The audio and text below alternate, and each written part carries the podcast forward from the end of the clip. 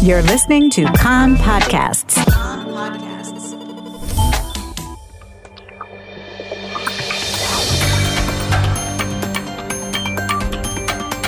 You're listening to the English language news of Kan, the Israeli Public Broadcasting Corporation.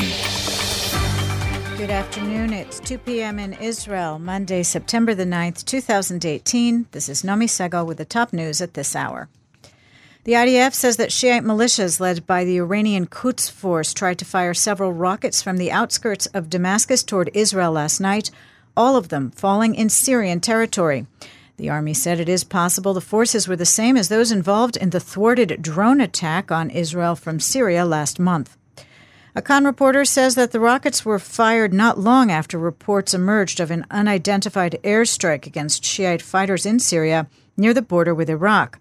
A Syrian monitoring group said that at least eighteen members of Iranian forces and pro-Iranian fighters were killed in the strike, which targeted sites, vehicles, and weapons storehouses. The controversial Likud-led cameras bill will not be brought before the Knesset plenum today after the vote by the parliamentary committee preparing it for a first reading ended in a tie. The result was twelve in favor and twelve against. A Kan reporter says that the measure could still be presented on Wednesday, but the resulting time frame would likely prevent completion of the legislation before September seventeenth's national vote. Meanwhile, facing pushback over the bill, the Likud has been engaged in contacts with the chairman of the Central Elections Committee, Justice Hanan Meltzer, for increased committee monitoring of the voting process in exchange for the Likud's dropping its bid to fast-track the measure.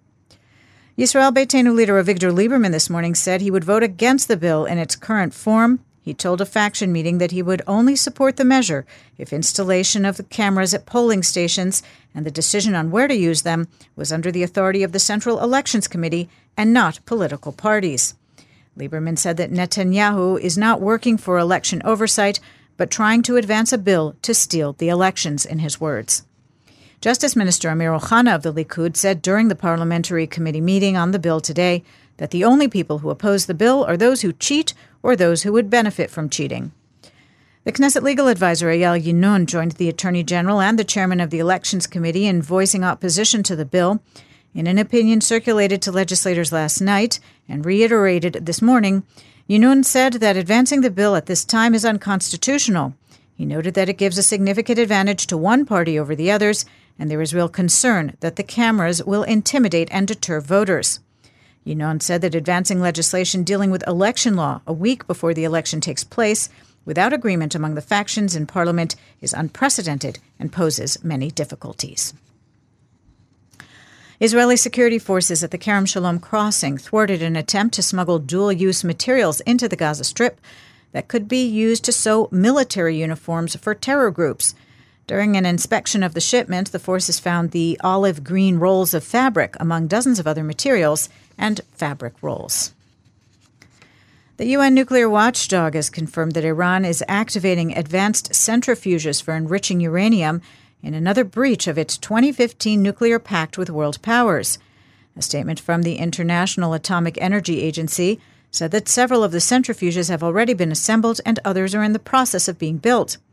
In recent weeks, France has tried to persuade Tehran to revert to adherence to terms of the accord, but Iran has said it will only do so if Washington lifts sanctions it imposed after withdrawing from the agreement a year ago.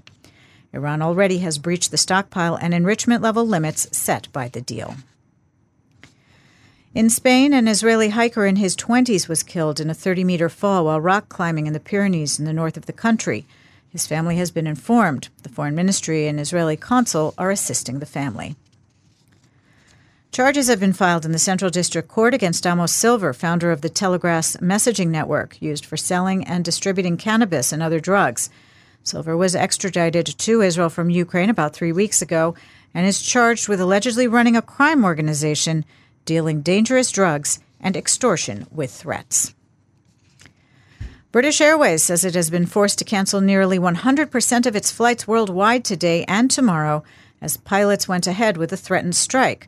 The labor action affected more than one thousand flights, including three flights scheduled to take off from Ben-Gurion Airport and return here today.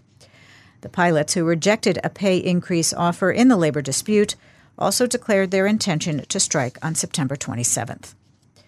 The weather outlook, slightly warmer, mostly in the hills and inland. Tomorrow, hotter. Wednesday and Thursday, no significant change. The maximum temperatures in the main centers, Jerusalem and Haifa, twenty-eight, Tel Aviv, thirty, Beersheva, thirty-three, and in Eilat, going up to thirty-seven degrees Celsius. That's the news from Kan, the Israeli Public Broadcasting Corporation. Join us at eight p.m. Israel time for our one-hour news program. You can tune in at one oh one point three F M, Spotify, the Kan website, and the Kan English Facebook page.